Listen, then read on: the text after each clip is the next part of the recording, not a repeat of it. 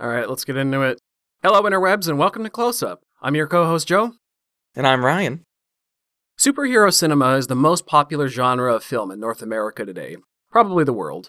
But these movies existed long before Marvel changed the film industry in 2008. Might seem hard to imagine nowadays, but public perception towards superhero movies hasn't always been kind. In fact, there were periods where they were hardly made. But how did they slowly win us over? Today, we take a deep dive into the history of superhero cinema, from its humble roots in the 1950s up till the MCU's debut. Into our medium shot now, our brief history with the pre MCU superhero movies. We'll cover our favorites a bit more as we go. Ryan, you want to start? Joe, I want you to picture yourself as a as a young lad, around five or six years old. Done. And and your parents take you into the movie theater for the first time, right? And you don't you don't really know what's going on. You're just in this big, big, big stadium with a bunch of people. You don't really know what's happening, and then all of a sudden, you see a certain superhero on screen who looks a lot like Tobey Maguire because it is him and that is the Raimi movies. Oh my god. Fine. he got excited because then I brought up Tobey Maguire. Yes. Uh, that was my experience. I believe that was the first, besides like some like kids movies, that was like the first blockbuster movie I went and saw. Was the, I don't think it was the first Spider-Man movie because I think it would have been too young. When did that come out? 2002. We have notes. 2002. Okay, it might have been that. Might have been that or Spider-Man 2. But I remember seeing that and I was like, "Oh wow, this is so cool." And I guess that's where the, the start of loving superheroes and loving um, movies came for me. And then also the uh, the X-Men movies when they came out. I thought even though they're kind of cheesy, I rewatched them I think like a year ago. They're still cheesy, but there's still like a little hint of magic in them, mostly from Hugh Jackman. And we'll get into that later. Those are. So for me, the first superhero movies I ever saw were probably either Batman 1966 or Sam Raimi's Spider Man, and the X Men movies too, like you said. Forgot about those nearly. Those are the two I remember most as a kid, though Batman and Spider Man. And I've been a fan of the genre ever since. I'd say more, but we got a lot to cover, so let's get into our close up now. Did you watch that video that was going around of Corridor Digital when they deep faked Adam West into the Robert Pattinson brilliant Batman I, trailer. I love that video. That's brilliant. It was so It's well so done. good. Okay, so the very first live action superhero feature movie was called Superman and the Mole Men, 1951, starring George Reeves. Now, this there were live action superhero adaptations before. In the 1940s, there were film serials, which, if you don't know what a film serial is, it's basically the TV before TV, where you'd show up weekly to the movies and there'd be continuing adventures. That's what would keep you coming back before the movies. So there were adaptations of Superman and Batman and Captain America and Shazam, I think, even done before. But 1951, this was the first feature film, which wasn't even that long. I think I saw it was 58 minutes. And I've never seen this one, but it was the first, so it's worth a mention.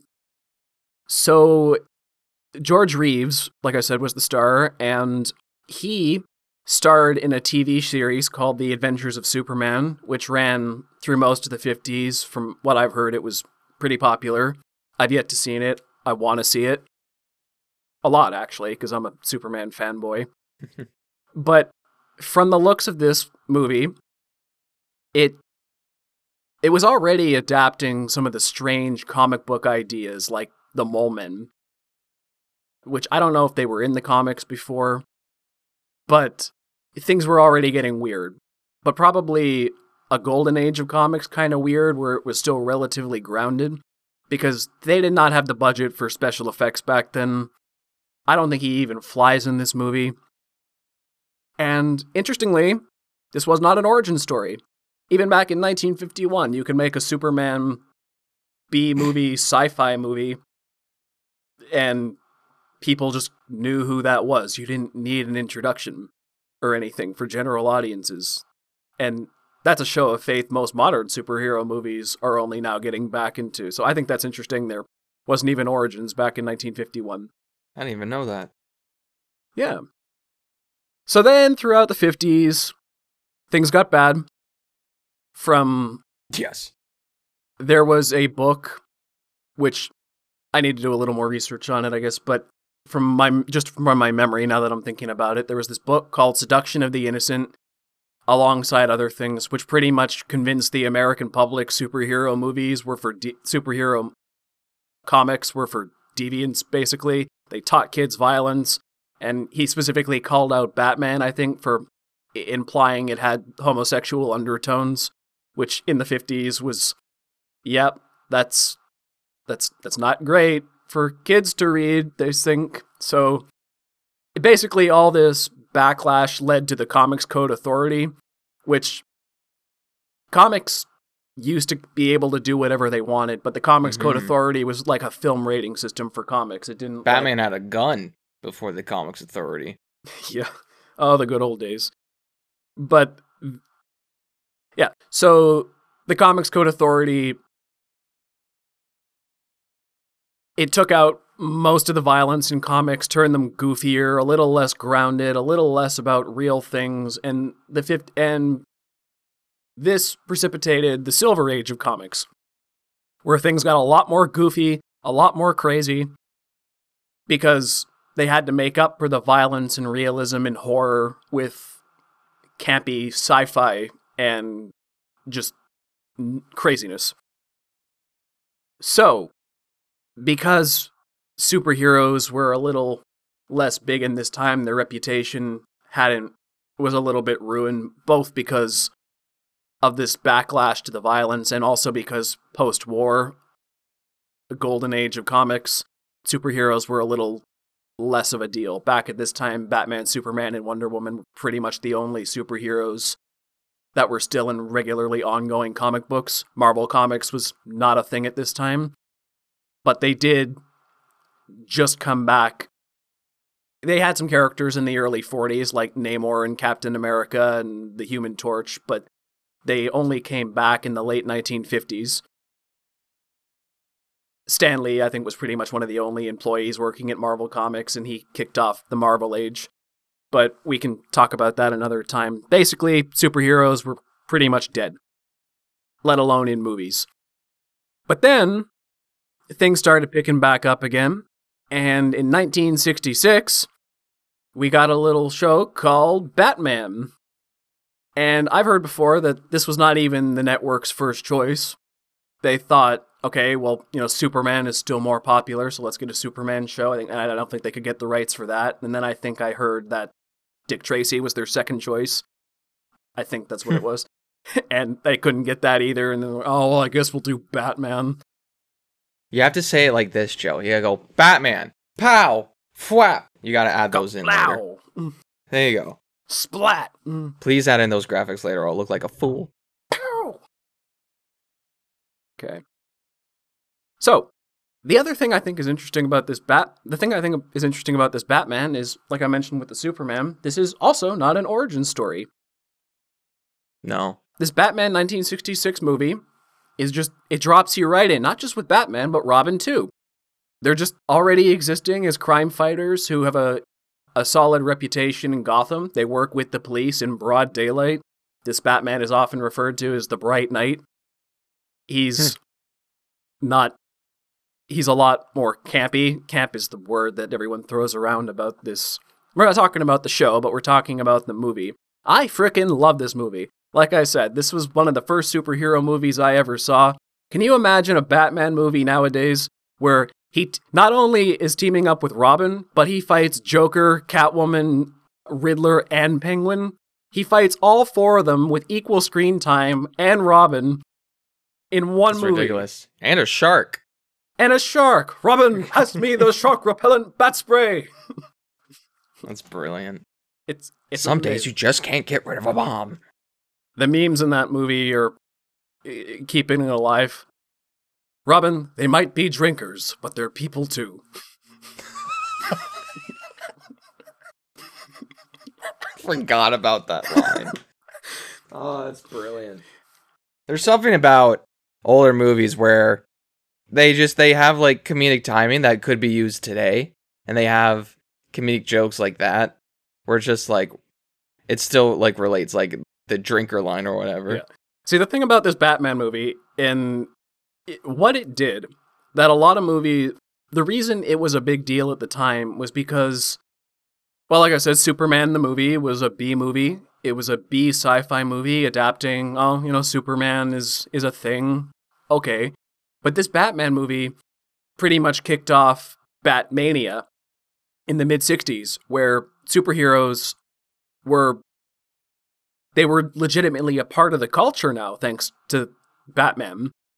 People were talking about it on the regular. Everyone knew Batman and Robin. It was actually a thing, not just for nerds. And a lot of nerds hated this Batman adaptation because they didn't think it represented the Batman in their comic books, but you can't deny what it did for the cultural appeal of Batman. It brought Batman Mhm. into the mainstream, which is its biggest claim to fame nowadays, I think. But I think it's just a really fun movie as well, which the brilliance of it, like Ryan was saying, is in the comedy.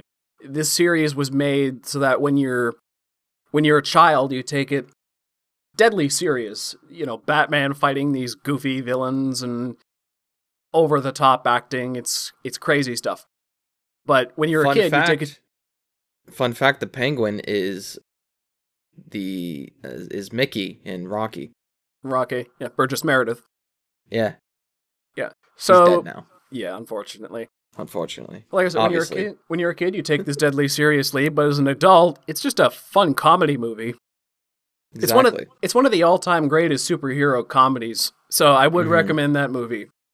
I think people give too much uh, hate on it just because of they want Batman to be serious, but this is before any of that stuff happened, and this is during like the code of the Comics Code Authority and whatnot. So they had to do what they work with, and what they have is actually a pretty decent movie. People like to think Batman. Yeah, people like to bring up, like you were saying, Batman was serious at the start. He had a gun. He was a gritty street detective who solved Yeah. It's like, yeah, that maybe for the first eight issues or whatever, but he lightened up real fast. I read a lot of Golden Age comics, Mm-hmm. and Batman in the 40s was goofy. Sorry to you Batman purists who think he was always dark, but 40s and 50s Batman was really goofy stuff. But Joe Frank Miller, Yeah, to like the 80s, man. it's like Batman didn't become dark again till the 80s, which we'll get to. But oh, It was- jeez. but yeah, I'm just glad Batman people need to stop taking Batman so seriously. Just Mhm. I say that as a big Batman fan, just stop. He's a dude who dresses up in tights and has a teenage sidekick. Like it's it's not that serious stuff. But you know, not to discount it because I'm a big fan as well, but just he doesn't always have to be serious. Something in the way. Okay, so superhero movie scene was pretty much dead for the rest of the 60s. Although there were TV series, which well, we're not talking about TV. No, we don't count. We don't, we don't do TV. Those don't count in the They did- sixties. They did some TV movies for Wonder Woman and Captain America and Wonder Woman. They also did, yeah, the Wonder Woman TV series as well. And I think my mom said there was a Shazam show in the 70s that she grew up watching. Oh, There's- really? There was stuff around. Yeah, there, it was there. Yeah. Superhero stuff wasn't dead, but in movies, they were pretty much dead. hmm Until- 1978, Superman the movie. And this, and this movie was revolutionary for the superhero genre for multiple reasons. And I think the biggest thing is that the creators took this junk seriously. Now, I know I just said, you know, guys in tights don't take it seriously, but the creators of Superman the movie took Superman not just as a goofy, moralizing, square jawed hero of 1950s and mm-hmm. Americana, but they took him as just a well meaning guy who wanted to help and they they they didn't do it tongue in cheek. They did it they were trying to make a genuine adaptation of this character. Like, what would happen Mhm. if an alien from the stars came to Earth and, with massive powers, was raised by kindly farmers from Kansas and decided to use those powers for good? It was actually trying to tell a story as a sci fi movie, not just being an adaptation of a Superman comic, which I think is important. It wasn't about. Sorry, you go. No, it just it it just does very well. Um, I haven't watched this movie for a long time, but what I can remember from it is even for the time, like the effects still kind of hold up. Where he catches Lois for the first time, I think he catches a helicopter the same time. Like for Mhm. '78, that's brilliant effects for the time. One And of my favorite lines in the movie. You got me. Who's got you? And Christopher Reeves just does such a great job playing the duality of Superman and Clark Kent. Like he on purpose hunches his shoulders and like has a terrible posture as Clark Kent, so people won't recognize him as Superman. I think it's in is it this one or Superman 2 where it's like a deleted scene or it's in the director's cut where like Lois straight up shoots him. That's the second one. Director's It's the second one. The And Richard then- Donner cut. And then he like as soon as he gets shot, he just goes, "Okay, you got me." Christopher It's me. Reeve is all time great casting, yeah, which he's so good. I'll talk about him more in a sec. But going back to the special effects, I would like to point out that, once again, speaking of the revolutionary aspects of this movie to the superhero genre, flight effects in Hollywood before were pretty well junk. Even going back to the original Superman serials in the 1940s, what they used to do in those serials was as soon as Kirk Alyn would take off, they would turn him into a cartoon Superman for the flight effects, which actually Mm. works better than you might think. But they couldn't convincingly have him fly, so they did these little workaround tricks, or they'd have him take off on wires or whatnot. But there wasn't actually convincing flight effects in the sky. But Superman the movie, on the poster, I believe, or in its marketing, the tagline was, You'll believe a man can fly. That was like its gimmick marketing thing. They Brilliant. pioneered special effects to the point where flight effects became convincing. And, you know, obviously without that, we wouldn't have superhero movies nowadays. Flight is such an integral part of the superhero mythology. So this movie pretty much laid the groundwork for special effects of superhero movies for the next 40 years. And then there was Christopher Reeve, who, like we were saying before, such a brilliant choice for Superman because he back in the 70s there was a lot of it was a lot of a grittier time in the 80s you had more like muscle bound heroes like schwarzenegger and stallone and whatnot but christopher reeve was just Mhm. he was a nice guy who didn't seem like he'd be that imposing and like you just you don't really get heroes like that now or back then he was he wasn't this gritty action hero kind of guy. And it just it sold his earnestness. And like i said he didn't play him tongue in cheek he could have played him winking like oh i'm i'm a moralizing figure. Eat your vegetables and kind of like adam west did. Yeah. it took it. But no christopher reeve just plays him as a good guy trying to do the right thing. I seen an examination of this scene before which was really good. But the scene when he's talking about his morality with lois and she asks him what he's all about and he says well lois i stand for truth and justice in the american way and she says with her cynicism oh you'll be fighting every elected official in this country then and he looks at her dead in the eye and says lois i never lie and he's just 100% genuine about it.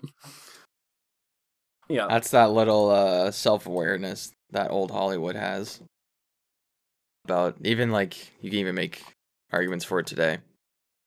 yeah. Although I think nowadays it's a lot more cynical and Yeah. trying to put in Easter eggs and junk and hmm I mean not that This there ain't a this ain't a political show.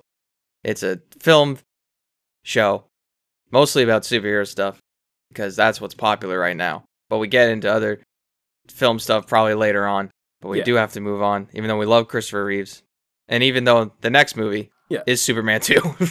Yeah, sorry. Sorry. Okay, one more thing I will say about it. Speaking about Easter eggs and whatnot, they were having having Easter eggs for Superman back in 1978. I'm pretty Mm. sure they got some old actors from the old film serials to play certain characters in it. And there's even little bits like when he comes into the Superman costume for his public debut, where like he catches the helicopter, he runs up to a phone booth. But 1970s phone booths aren't like the ones in the 50s that you could just walk in. So he kind of has to, uh, whoops, I can't do that. So like it was already having these little Easter eggs about the Superman mythology, even back Oh, in that's funny. 1978. That's funny. Yeah. And I believe Superman 1 and 2 were shot back to back, no? Yeah, they were shot back to back, but that was so originally Richard Donner was shooting Superman 1 and 2 back to back, but he got fired halfway through production of Superman 2. So they needed to bring in I believe it was Richard Lester to finish up Superman 2, which that's why there's Richard Donner's director's cut and Which I hear is better. It is better, except they couldn't film the ending, so the sa- it's the same ending as Superman Mm. One when he turns back time, which is unfortunate. But the rest of the movie is better. Turn back time again?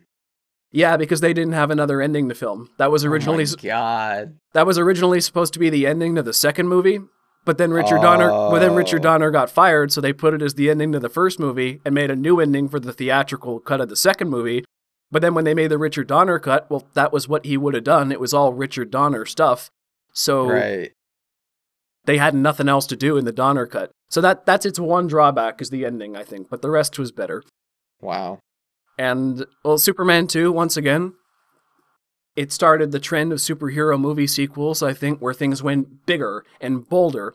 The first one, he just fought Lex Luthor, trying to do a a plot to I think his plot in the first one was he was gonna send a missile to the fault line in California and sent California into the ocean and then all his beachfront property he bought in the all his desert property he bought in mid California would be beachfront property. That was the plot of the first Superman. Relatively grounded, actually. Not a bad plan for a. Not a bad plan, but also like, what are you doing? You think it's just gonna stop midway through California? Well, I think his uh, greatest criminal mind of his generation or whatnot, you know. It's, like I said, it's a goofy plan, but there's worse. I'd rather take that plan oh, over Lex. over every movie having to be trying to top Infinity War, wiping out half the universe. I don't, I don't- I like low stakes like that. Why don't superhero movies get more low stakes stuff like that? Just send California into the ocean.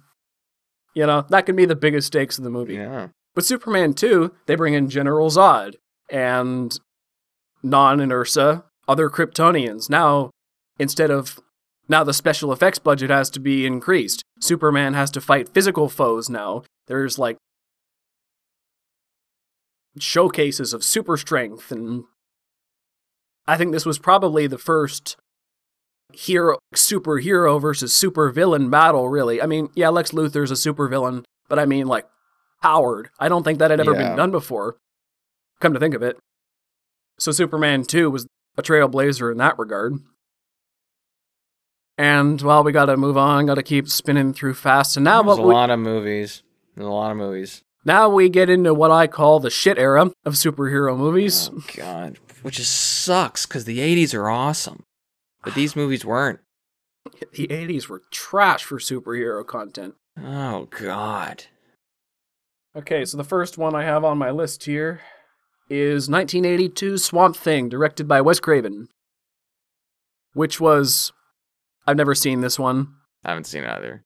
but it was apparently a low budget B movie horror flick, which I think is interesting because up to this point, the only superhero adaptations were things like Batman, Superman, Wonder Woman, Captain America on the TV movies, Shazam once again in like serials in the TV movies.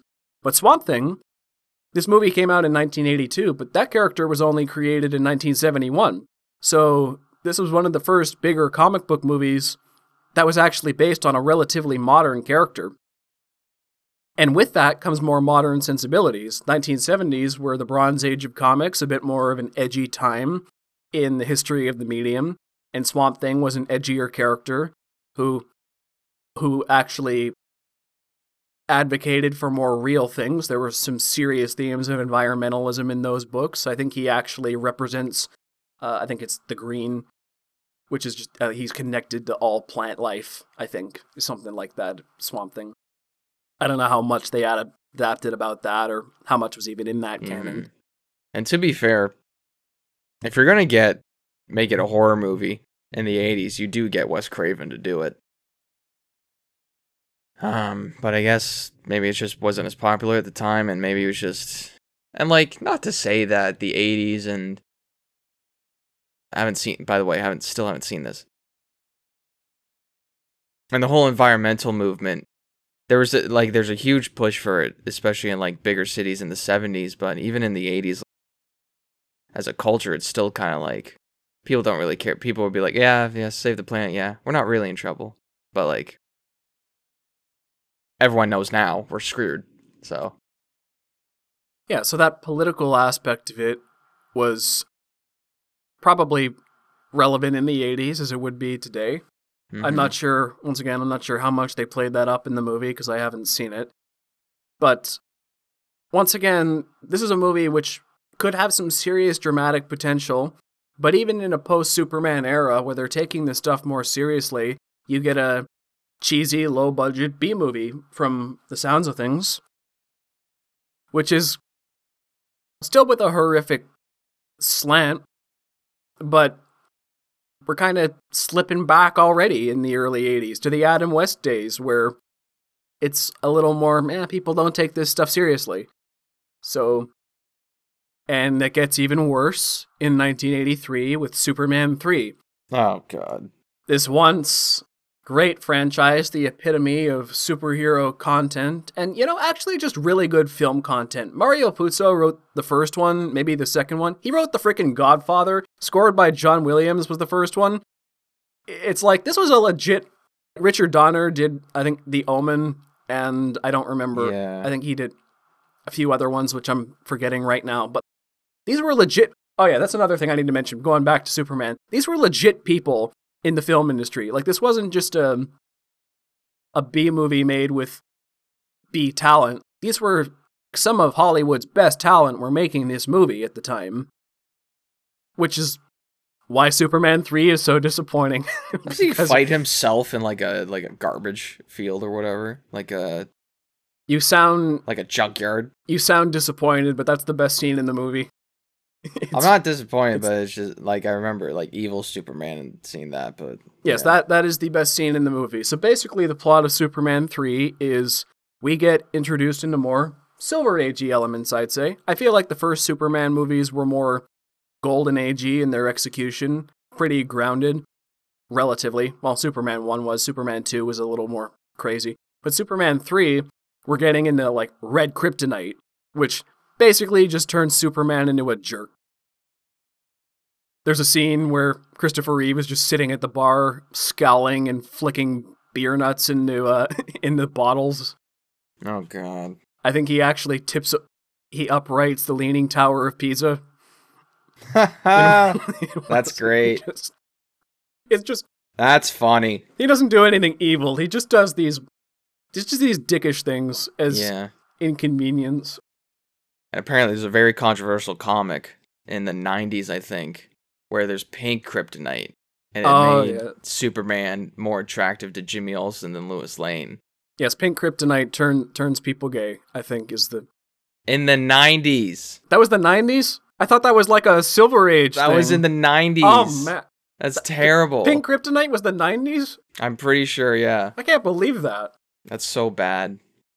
If you Anyway. don't know, there's all different kinds this of kryptonite. Which one did Christopher Reeves write or help write? Was that was the fourth. or- That was the fourth one. We'll Okay, get that. We'll get it. We'll get We'll into get it. there.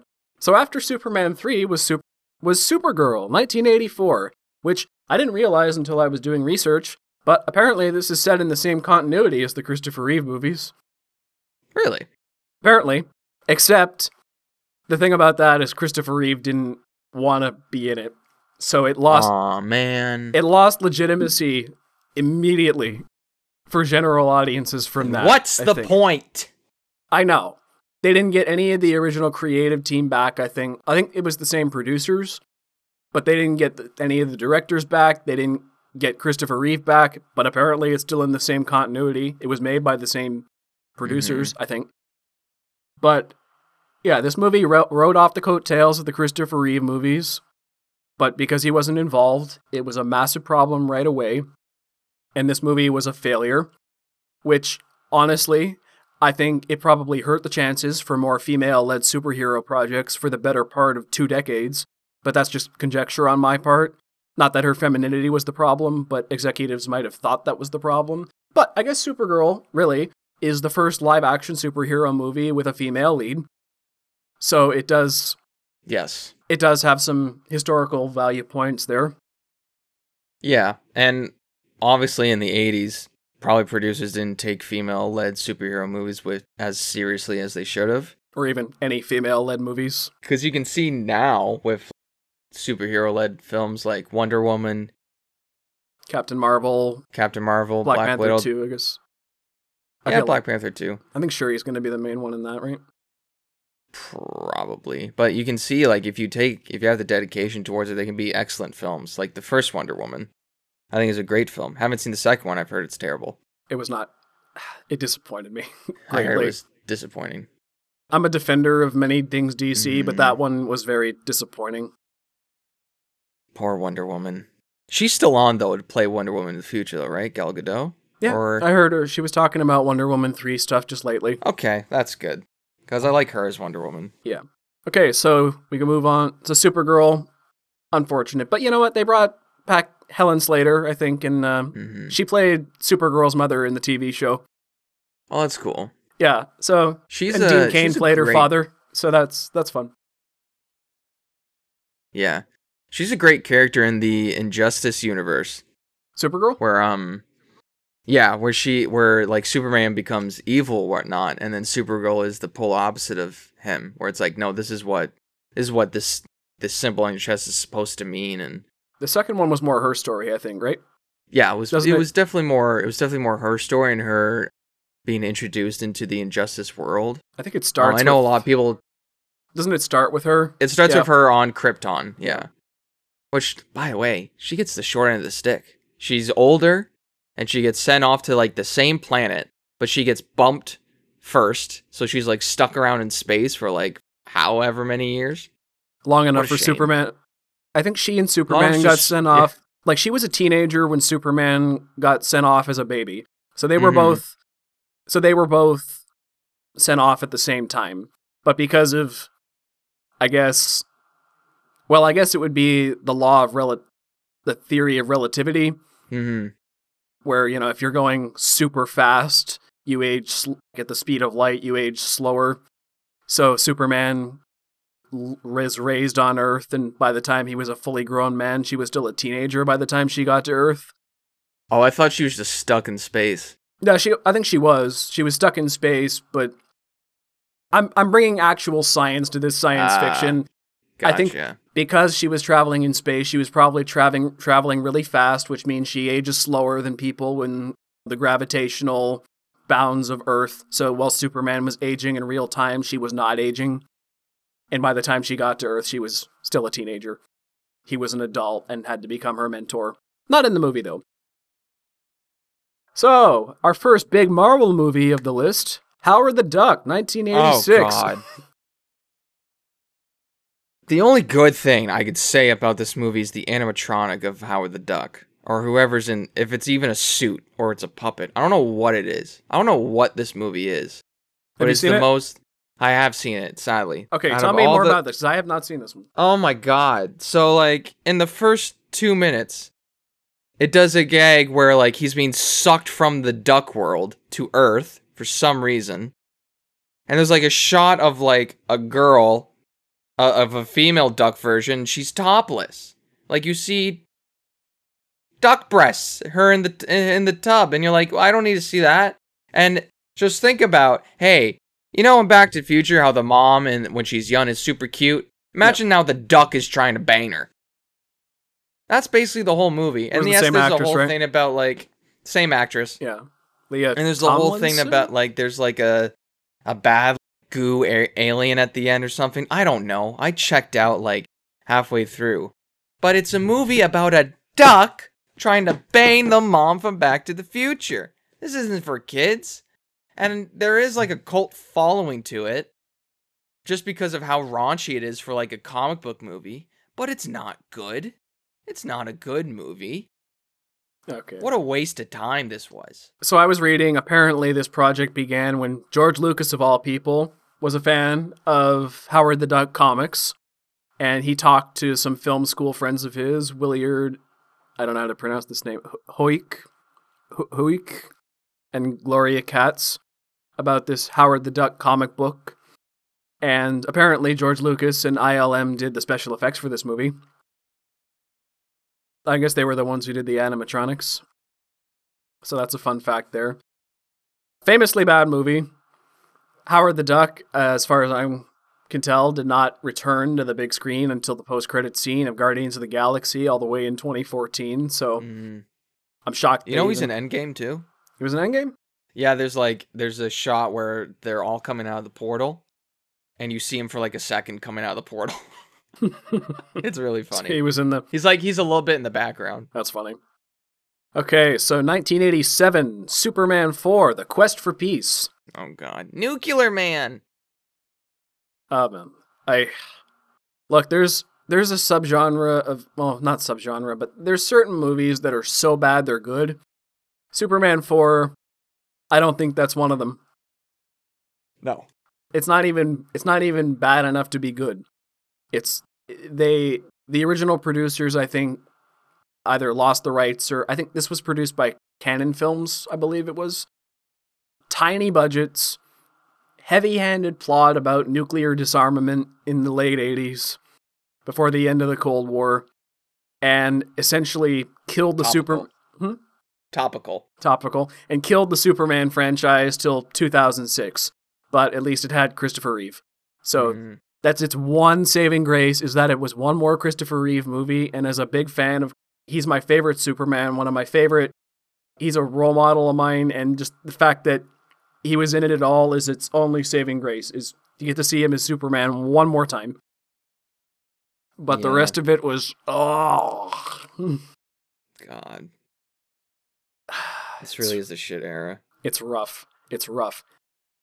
And then the next one is great because it's Return of the Swamp Thing, which is like 1989. And like I said, even the first Swamp Thing was considered to be a little campy, but it was Wes Craven, so it was more horror based. This one apparently kind of just threw that all out the window mhm. and was just really goofy.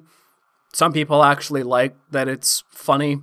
People are entertained by the comedy of it, but that also is not what I consider a proper adaptation of Swamp Thing yeah. maybe I'm being like elitist about it, like people are with Batman and Adam West. I don't know. You can probably have Goofy Swamp Thing. It might be okay. I don't know. But it just it doesn't seem like Swamp Thing to me. Probably not to other people either. But there's a lot of people who like this movie's goofiness. I haven't seen it. I don't know. So basically, the 80s are so basically the 50s, 60s, 70s up to this point was a, the 50s and 60s were like they're just playing up they're just playing up the the the weirdness of this stuff. It's just it's Mhm. it's light entertainment for kids and maybe funny to adults if they're presented right. The 70s started taking this junk seriously, actually adapting it like earnestly and not just as a joke.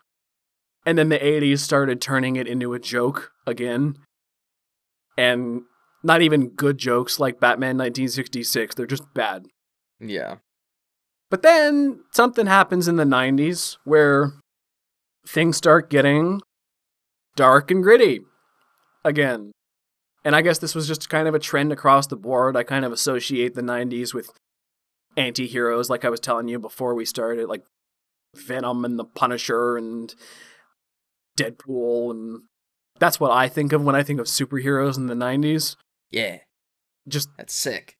it just kind of a a backlash to the the moralizing good guys of the 50s and 60s like Mhm. Batman and Superman and Wonder Woman. These were killers, anti-heroes. The rise of the anti-hero was For sure. sort of what it was. And I guess that kicked off in 1989 with The Punisher, starring Dolph Lundgren. Good lord. I haven't seen it.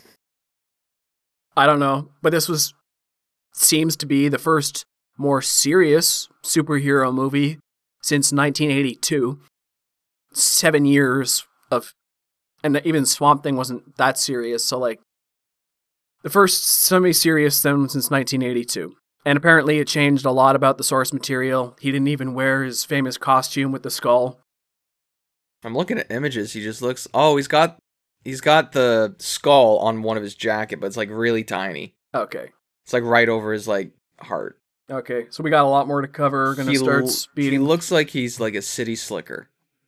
Yeah, got less time for the movies we haven't seen, so we're going to push on to Yeah. the next big game changer in the superhero genre since the biggest movie to change up things since Superman 2 in 1980. We have Batman 1989, directed by Tim Burton, starring Michael Keaton. And this was a huge deal at the time for multiple reasons. For one thing, people still associated Batman in their minds with the camp of the 1960s Adam West. No, no, no. This was adapting the more serious version popularized by Frank Miller in the mid 80s. mm-hmm. This was a gritty Batman who existed in the shadows. He was a he was a weirdo loner, slightly psychotic maybe, And he kills in this one too. and he's a murderer. ah. See, yeah, that's that's a problem with these. You know, it's not totally faithful. And the Joker's the guy. Sorry, okay, spoiler alert, but yeah, the Joker's the one who killed his parents. Yeah, that's a weird Okay, choice. Yeah, sure. yeah, okay. He, yeah. it's not a perfect adaptation, but and Jack Nicholson's Joker, once again, I think Jack Nicholson's Joker. Okay, yeah, you know Gene, uh, Gene Hackman. Is that his name? Uh, yeah, I think it's Gene. From the '60s. no, from from Superman, Lex Luthor. I think it's Gene Hackman. right? Yes. Yeah. Gene I think so. Hackman and Terence Stamp as General Zod. Those were two of the first great villain performances, but Jack Nicholson's Joker was incredible Mm-hmm. made he was an actually terrifying superhero baddie and a worthy opponent to Michael Keaton's unhinged Batman. And I think this is one of the first cases of Oh yeah, I have to skip back between this and Batman Superman and Batman 1989. Two of the big things about that movies, those movies, they actually influenced their comic book worlds. Oh, Because sure. because Superman the movie had that kind of crystalline thing about Krypton and the floating heads and the Fortress of Solitude being kind of crystally and icy. The Fortress of Mhm. Solitude was like a mountain base before then. It had, it looked nothing like that. And this gothic Gotham Mhm. with the gargoyles and kind of this weird mishmash of technologies. It looks like a 1940s city with police blimps and old cars, but they also have modern technology, but not internet technology. Like this weird mishmash of eras was distinctly Tim Burton's Gotham, which bled over into the Batman comics. These movies changed their source material. Yeah, I'm pretty sure there's like even a like a comic line.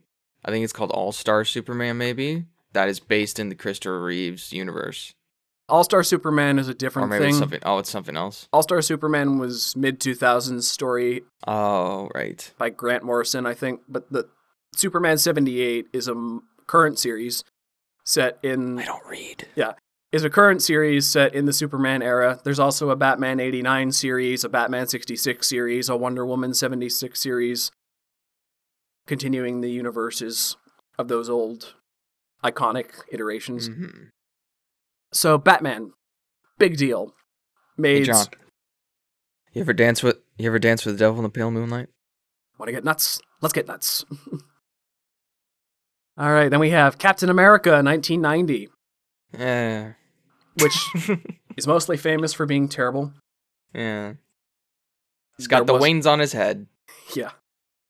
Uh, what I've heard from this movie is the rights changed hands a lot, and they just, yeah, they just made a Captain America movie.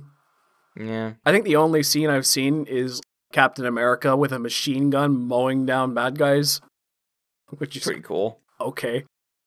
That doesn't feel like Cap, but all right. So then the '90s had a lot of once again, it got dark, it got anti-hero y, but there was also this strange turn back to pulp comic book heroes and radio serials of the 1940s, like The Phantom, The Shadow, which I guess they were superheroes, but we're not going to talk about those as much because they were more radio play inspired. uh, Dick Tracy as well. More radio play and newspaper magazine inspired than comic books, which I guess don't want to discriminate, but I haven't seen any of those movies anyway.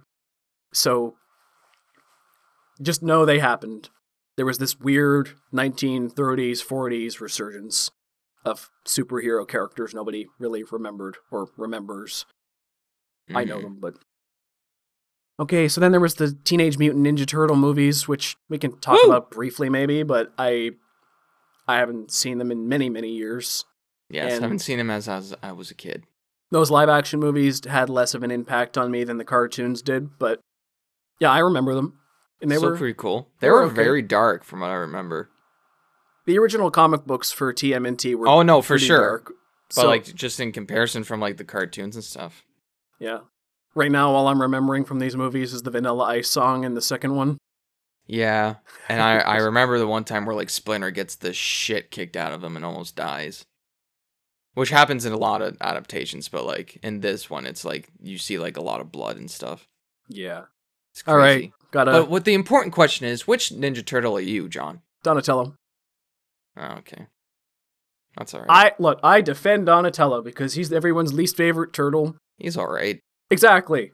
See, He's the only one with a stick. I know everyone else has, like, this a is what bladed I am talking about. Donatello gets no respect.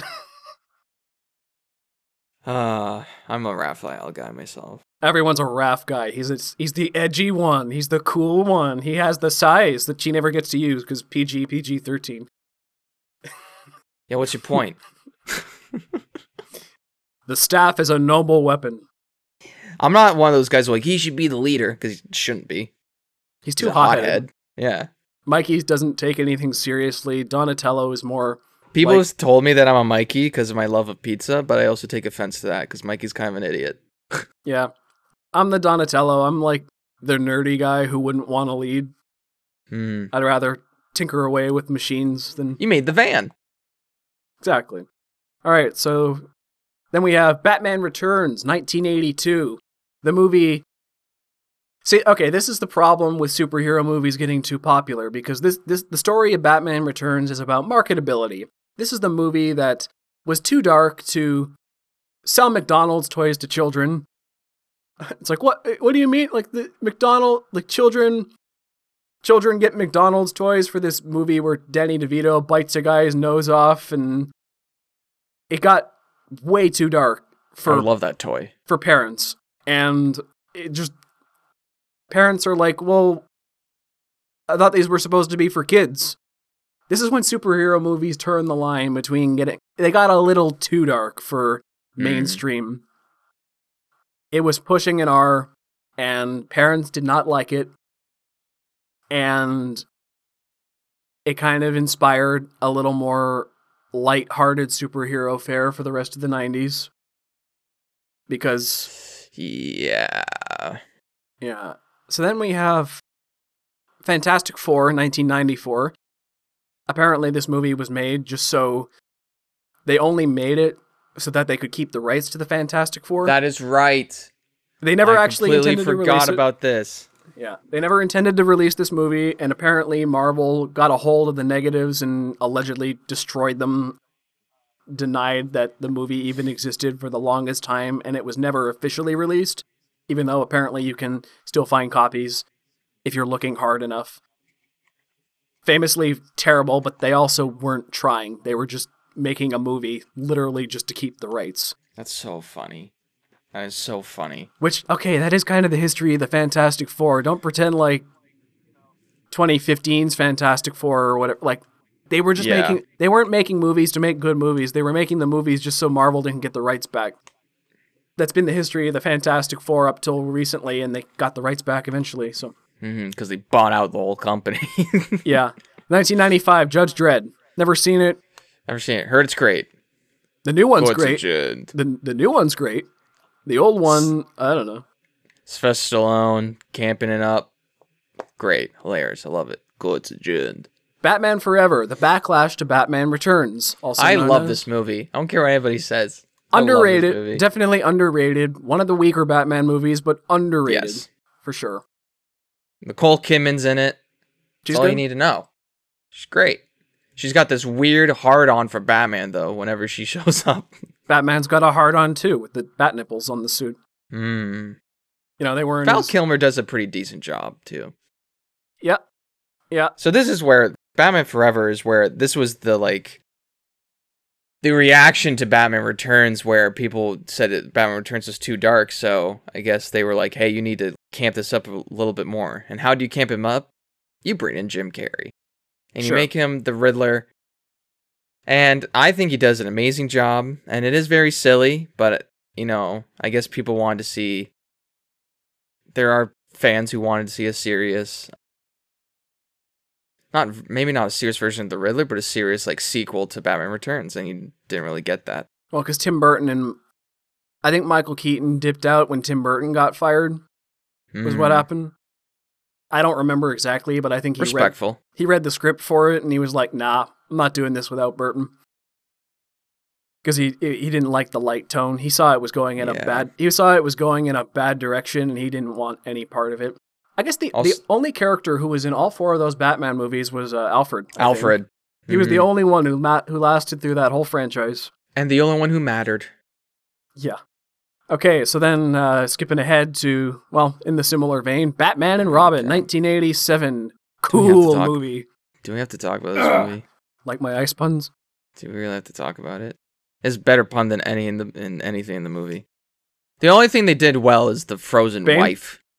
No. Oh god, Bane is like I know. not to diss on people who are short, but he's like shorter than everybody, and he's supposed to be like this hulking like massive being, and he's built in the movie, but he's like five two. Okay, there's nothing we can say that hasn't already said about Batman and Robin. It was bad enough to kill the franchise till 2005 for about eight years. I mean, not as bad as Superman 4 killed. ice. Not as bad as Superman 4 killed Superman, but fun fact, I've heard that Joel Schumacher picked George Clooney because he saw his face in a magazine, put his hand over his face, and was like, "That's Batman's jawline. I want to hire fair, that guy." In a better movie, he could have probably done a better job. Problem with George that movie Clooney. is they were trying to get back to Adam West. They were Yeah. trying to get back to that campiness, but the writing was terrible. So, He's a perfect pick for Bruce Wayne. Yeah. George Clooney. now what I will say about Batman Forever and Batman Return and Batman and Robin is that they both I do enjoy Joel Schumacher's kind of neon aesthetic of Gotham. Mm-hmm. It's not as cool as Tim Burton's gothic Gotham, but the neon drenched streets and Yeah. the visuals are really cool in those movies. They've been ingrained in my mind since childhood, Yeah, for sure. but But he has a Batman credit card, so we can't talk about this anymore. We gotta move on. or Alicia Silverstone's Batgirl. Okay, 1997 was also Spawn. oh, there's something fucked about. There's sorry, I gotta comment on it. They fucked Alicia Stone so bad Yeah. because they were. She was told she went to like do like a costume, dress up or whatever, and apparently the the suit was too small on her. So they're like, "Oh, you have to lose weight for the suit." Motherfuckers, oh. make the suit bigger. You bastards. Oh, it was How too, dare It was too expensive. It's cheaper for you to lose weight. Maybe I don't know. And it's Alicia Silverstone. It's a suit. So Leave her alone. She's isn't an that icon. What, isn't that what tailors are for? exactly. Adjust the suit to the person. Wait, so what? So what? What'd you say? They made her get smaller? They told her to get small. I don't know if she actually did. Which for a superhero movie is kind of dumb because I remember when Gal Gadot was cast as as Wonder Woman, everyone's like, she's too skinny, she's too small. She's too skinny. She doesn't have enough boob. It's like, okay, superheroes should be bigger. So Yeah, I don't know what they were thinking there. I don't know. some fans, man. And then we get into the weirdest movie, Spawn. Spawn, which is, well, first off, I'll say is, I've never seen it, but it is notable for being the first African American superhero led film. hmm It is very is cool. strange. I will say I have seen this movie. It had potential, except for the effects. if you go when you when he goes down to hell and he meets the devil, and this is around the time where CGI and like computer graphics were just sort of taking off, and this is around the time where directors were like, "Yeah, let's just make everything CG because it's just so much easier and cheaper." But it looks terrible. The 90s. That was the 90s, baby. And this is the perfect uh, movie for that. And Martin Sheen's in this, and he plays the villain. And he actually wanted to be in this movie because he told his agent, he was like, "Hey, I want to be in a comic book movie." The Spawn comics were huge in the 90s. Mm-hmm. It was definitely one of the biggest properties out there. So, like, I do understand why they made a Spawn movie. Yeah, Spawn as a character is is great, and I heard, I thought for the longest time they were gonna do like a reboot, but I'm not entirely too sure. But yeah, it's like it's like the same with any '90s movie. It's like there's some dark moments, but then there's like a comedic clown character, so it's like it's whatever. I haven't seen it. Once again, it's not something I grew up with, but it's also to me a symptom of those superhero things that I don't like. Just the the 90s edginess, anti-hero-ness. Just I Spawn as a character never really appealed to me for that reason, so I never had a Mhm. reason to go seek it out. I'm sure there's Spawn media that I would like. I've heard there's a cartoon series that's really good from around the 90s, I think. Yes, I've heard good things about that as well. Okay, so then 1997, the same year, Steel, starring Dr. Shaquille O'Neal. I didn't know he was a doctor until uh, Ryan told me a little earlier. Yeah, he's a, he has a doctor in something. Let me make sure okay. what that, what that is real quick. But you go ahead. Yeah, so Steel, weird choice for a superhero film, I think. They, I may be wrong here, but I do believe Steel was first introduced in, I don't know, around 1992, 1993 during the Death of Superman story, which was a big deal at the time in comic books when Superman died, and there was about four, four characters who came to replace him. I think. I think there was there was Superboy, like an edgier version of Superboy, one called the Eradicator. There was one I don't remember, and John Henry Irons is Steel, who I don't know if he was a supporting character in Superman comics before that point. He definitely was after that no, point, No, I don't think so. but Steel was probably the most heroic of those new Supermen in the 90s. And which is weird. Once again, they made a Steel film without Superman in it, even though, like I said, he was a supporting character of Superman. So that's strange, just immediately.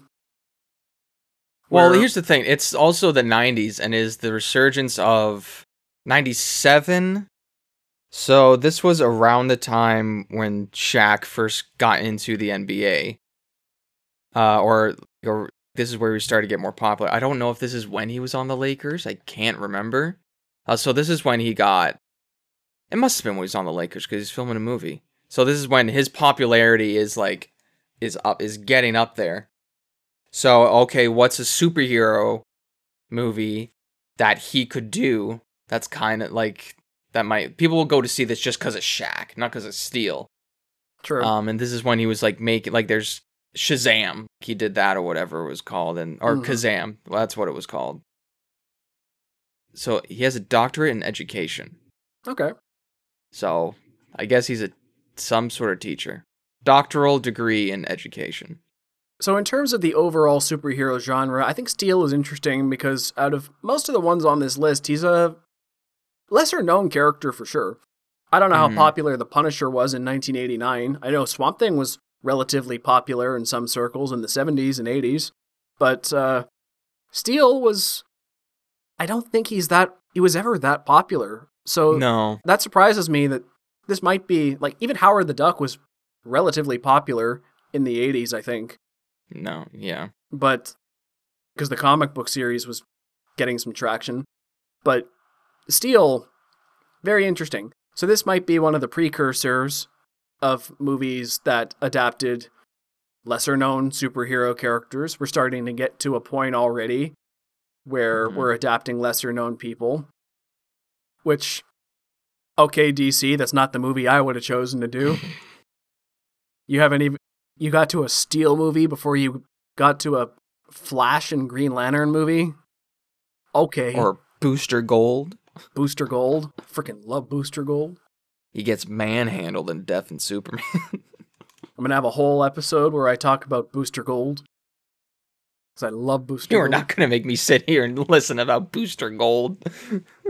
I wrote a whole song about him, which I will release eventually. Oh God. Underrated hero. Okay, Booster Gold. so now I have in my notes here this is the era where consistency begins with these movies, where they actually kind of get decently good.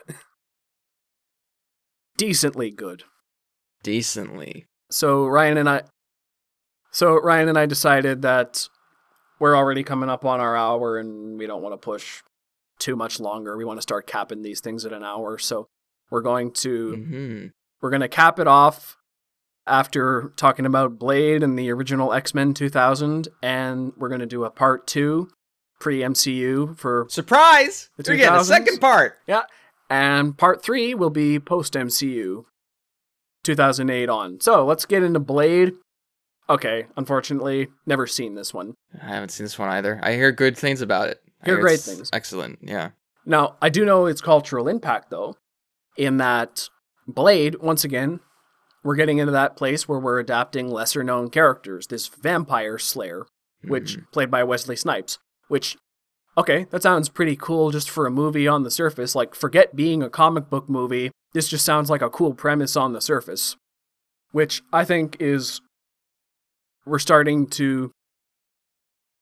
Back to Superman 1978, where, you know, the movie got made because it's Superman as the brand recognition, but it just, that was a cool story to adapt in the first place. Blade is, okay, people are starting to see comic book properties as just cool stories they could adapt. Forget, forget people who know them. You don't need brand recognition. Just make a good movie and people will come.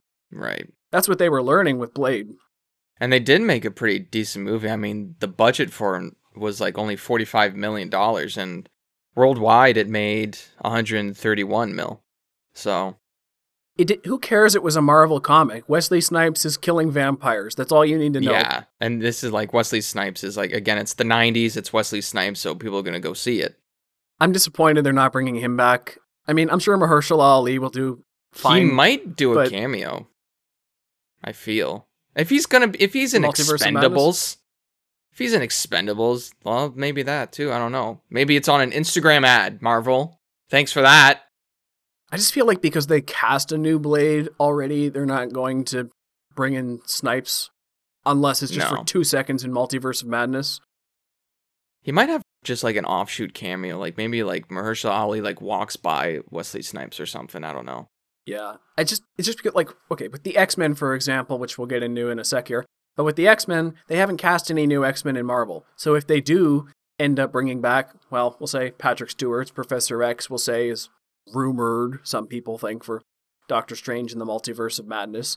Some people think maybe I don't know, but if they brought back Patrick Stewart, okay, fine. They haven't cast a Professor X, but it would be weird to bring back Wesley Snipes after they've Mm. already cast Mahershala Ali.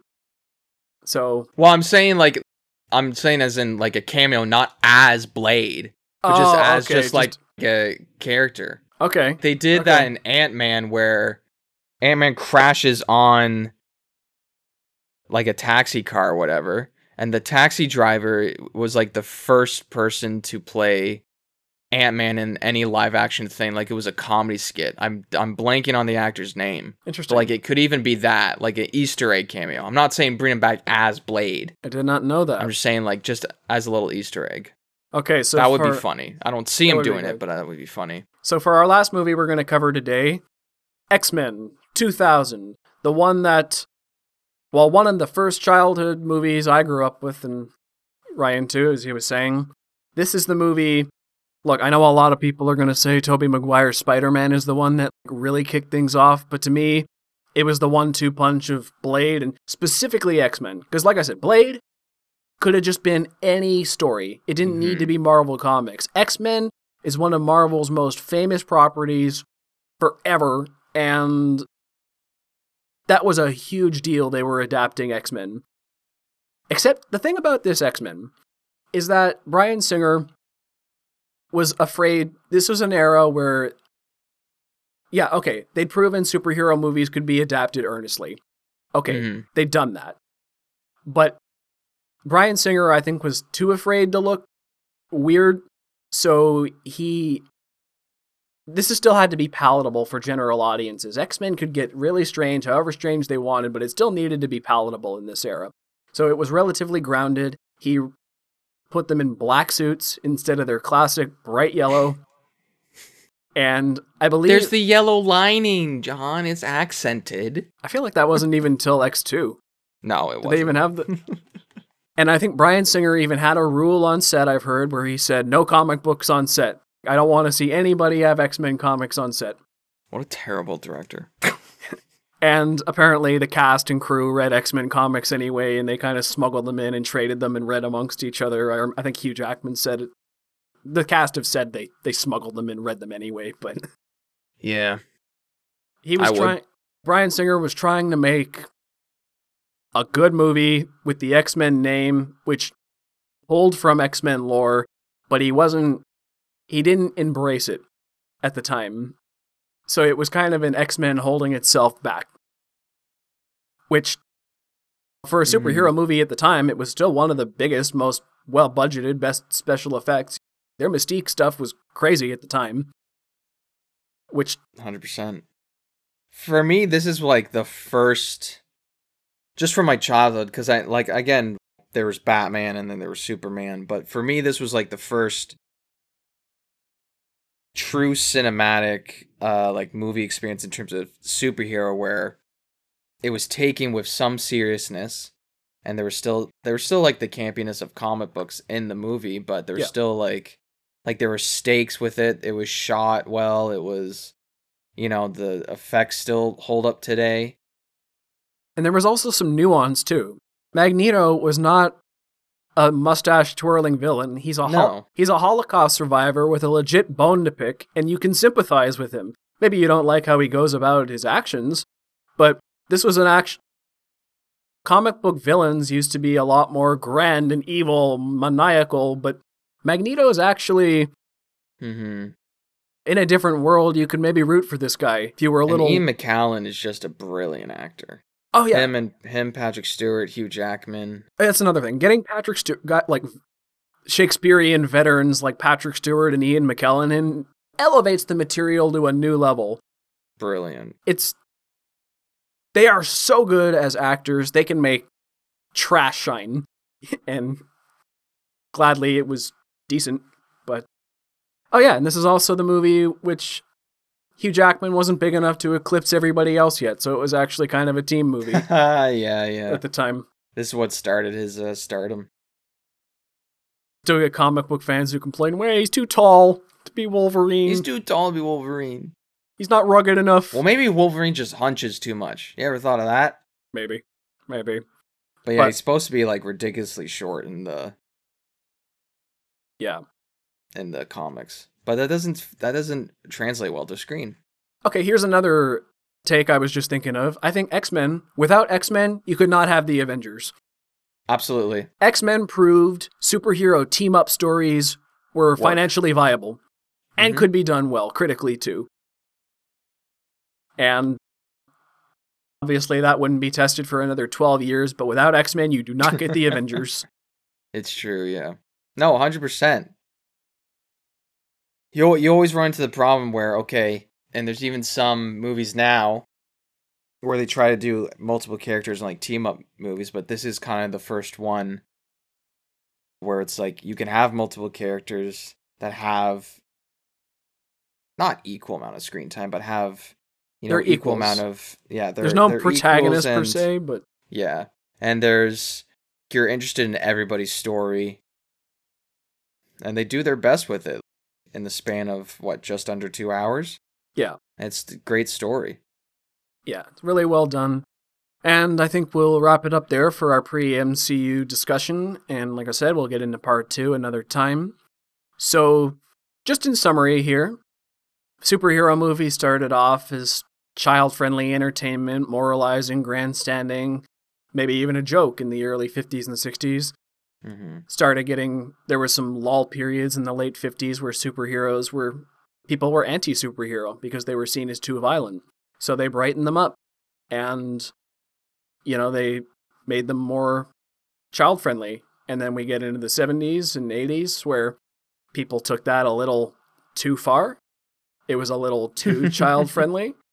But there was some kernels of good things in there, like Superman 78 and Superman 1980, where you could adapt these things to be light and good. It didn't just have to be child friendly light, it could be light and adults could like it. But then you get the backlash to all the light stuff in the 80s, in the late 80s and early 90s with gritty films like The Punisher and Spawn and Batman and Batman Returns. But then it got so dark, there was a backlash to the backlash, and they got stupidly light again. But then they started getting a little more creative in the late 90s with things like Blade and X Men doing team up stories, adapting lesser known characters like Blade and Steel, and getting a little more experimental. And superhero movies were seen as financially viable now. They found a formula that started working for them. More character driven things. Make them like movies. Don't make them. Don't make child's entertainment, make good movies and people will come, is what they learned after all these decades. So that puts us on the precipice of the 2000s where they refined that further, started making more all time greats, got way more consistent. And we'll uh, we'll leave it there. You have anything more to say, Ryan, before we wrap up? Yeah, it's just it just goes to show over the years where, you know, in the '60s, '70s, and even some of the '80s or early '80s, it's just these comic books weren't taken seriously. And then you have these filmmakers who grew up on these comic books. They're like, no, this is how this should be done. And there was some backlash to that because, you know, around the especially around Batman Returns, it's like it's the 90s, so the I think the rating system was really hard on movies at the time and it being it being too dark for for children because it's a comic book, right? I didn't know it was supposed to be this dark, you know. You always hear that or it's like you always hear the thing about like Family Guy where it's like, "Oh, it's a cartoon. I didn't know," you know. So it's very flip floppy before the 2000s because it's really trying to find its ground of where comic books, comic book movies are supposed to be. Are they supposed to be campy? Are they supposed to be taken seriously? Are they somewhere right in the middle? And we're still trying to figure it out, to be honest. and some movies aren't doing that great. Like Morbius. What was that trying to be? I don't even know. Haven't seen it, don't want to see it. Me neither. But that's about it for me. Okay, so plug our socials then. Let's wrap it up. Okay, well, you can find me, Ryan Walker Official, on Instagram and TikTok. You can find me on Instagram at ThoughtPlane Media and our Facebook page of the same name, and find further film discussion and entertainment reviews on thoughtplane.ca forward slash articles. And if you'd be so kind, you can support ThoughtPlane Media on Patreon, link down below. Also, be sure to leave us comments and reviews, as that's a big help. And how about clicking that like button if you enjoyed this? We hope to see you on the next close up with Ryan and Joe. Till next time. Bye.